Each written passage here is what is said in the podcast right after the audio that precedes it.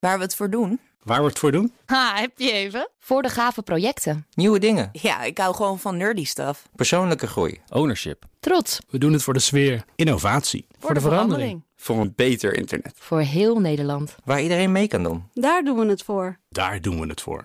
Waar doe jij het voor? Kom werken voor KPN en groei op jouw manier. Check de actuele vacatures op het gebied van data, security, development en networking op jobs.kpn.com/tech. Ja, dat. Wetenschap vandaag. Dan gaan we het hebben over vals spelende cellen. Het zijn kankercellen die een slim trucje hebben gevonden. En dat doen we met wetenschapsredacteur Paulien Wuster. Paulien, goedemiddag. Goedemiddag. Ja, dan beginnen we met een lesje darmen.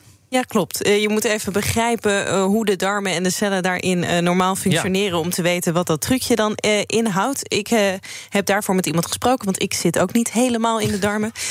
Sanne van Neerven is dat. zij is promovendus, werkt in het lab bij het Amsterdam UMC. En zij schetst voor ons een beeld van de darmen. Wat zo leuk is aan de darm is dat het een van de snelst delende weefsels is in het hele lichaam. En elke week wordt de hele bekleding van de darmwand die wordt vervangen door stamcellen die in die darm um, in crypten heel diep in de darm verstopt zijn. En die stamcellen die zijn dus eigenlijk de hele dag bezig met die, nieuwe, uh, die laag cellen weer te bekleden. Maar af en toe moeten die stamcellen elkaar ook kunnen vervangen. Ja, en dat vervangen, uh, daar zit de crux. Dat is belangrijk of dat goed verloopt. Want daar kunnen dan goede, gezonde cellen vervangen worden door cellen met mutaties.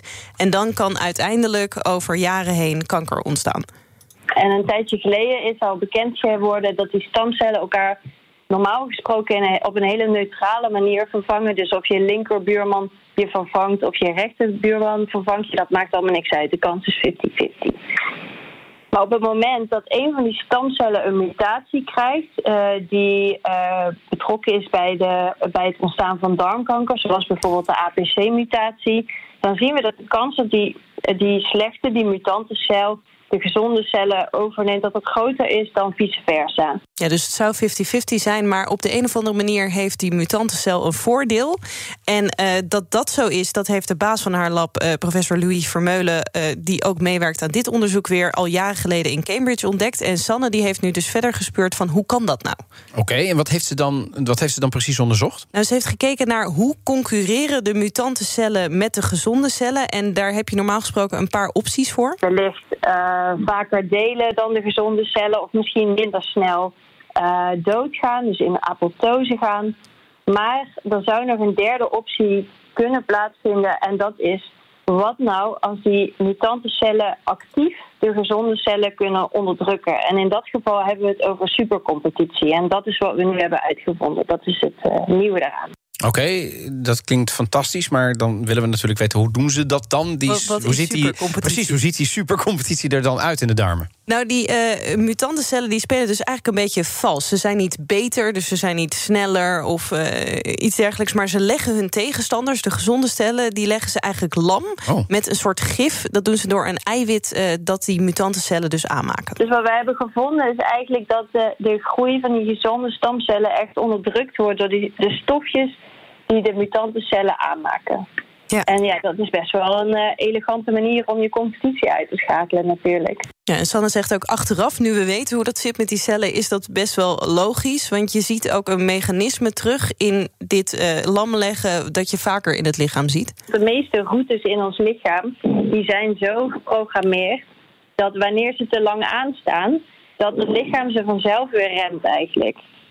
En in het geval van die APC-mutaties, daardoor gaat een bepaalde route, de windroute, continu aan. En het zou dus heel erg logisch zijn dat die cellen daarvoor windremmers gaan maken. Maar omdat die cellen al een mutatie hebben, zijn ze eigenlijk ongevoelig voor hun eigen remmers. Maar de gezonde cellen in hun omgeving, die zijn dus hartstikke gevoelig. En eigenlijk rem je die daar dus mee. Ja, dus met dat eiwitje zorgen ze ervoor dat de gezonde cellen worden afgeremd door een proces wat sowieso al uh, plaats zou vinden. Ja, hens het vals spelen. Ja. Dan wil je natuurlijk een gele kaart voor ontwikkelen. En dat, dat, dat zijn ze natuurlijk daar aan het doen. Daar zijn ze ook mee bezig. En daar, daar hebben we het ook nog verder over gehad. Maar dat uh, paste niet. Nee, dat snap ik. Maar uiteindelijk wil, wil je dat om. He, dan, Zeker, dan gaan daar zijn we, ze mee bezig. Ja. Ja. Um, nu is dit onderzoek gepubliceerd in Nature. He, toonaangevend. Ja. Maar Zeker. tegelijkertijd verscheen er nog een ander onderzoek dat hetzelfde heeft ontdekt. Ja, ja dat was wel uh, even een verrassing. Uh, tenminste Dat voor ons, ook, ja. maar voor Sanne ook. En toen hoorden we ineens, hé, hey, in, ehm hadden ze het in Schotland, eh, hebben ze diezelfde factoren geïdentificeerd. En ja, ik als PhD-student was daar natuurlijk een beetje van geschrokken, want ik dacht alleen Daar maar, oh, daar gaat, daar gaat mijn onderzoek.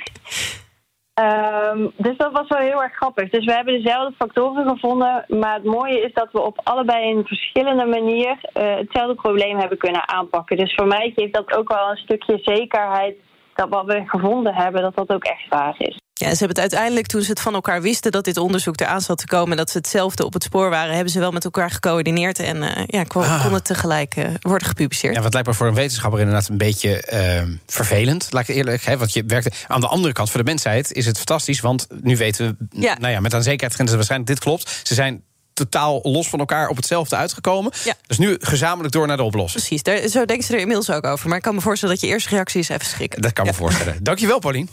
Wetenschap vandaag wordt mede mogelijk gemaakt door Gimmicks. Gimmicks, your trusted AI partner. Ook Thomas van Zeil vind je in de BNR-app. Je kunt live naar mij luisteren in Zaken doen. De BNR-app met breaking news. Het laatste zakelijke nieuws. En je vindt er alle BNR-podcasts. Bijvoorbeeld Het Nieuwe Geld. Download nu de gratis BNR-app en blijf scherp.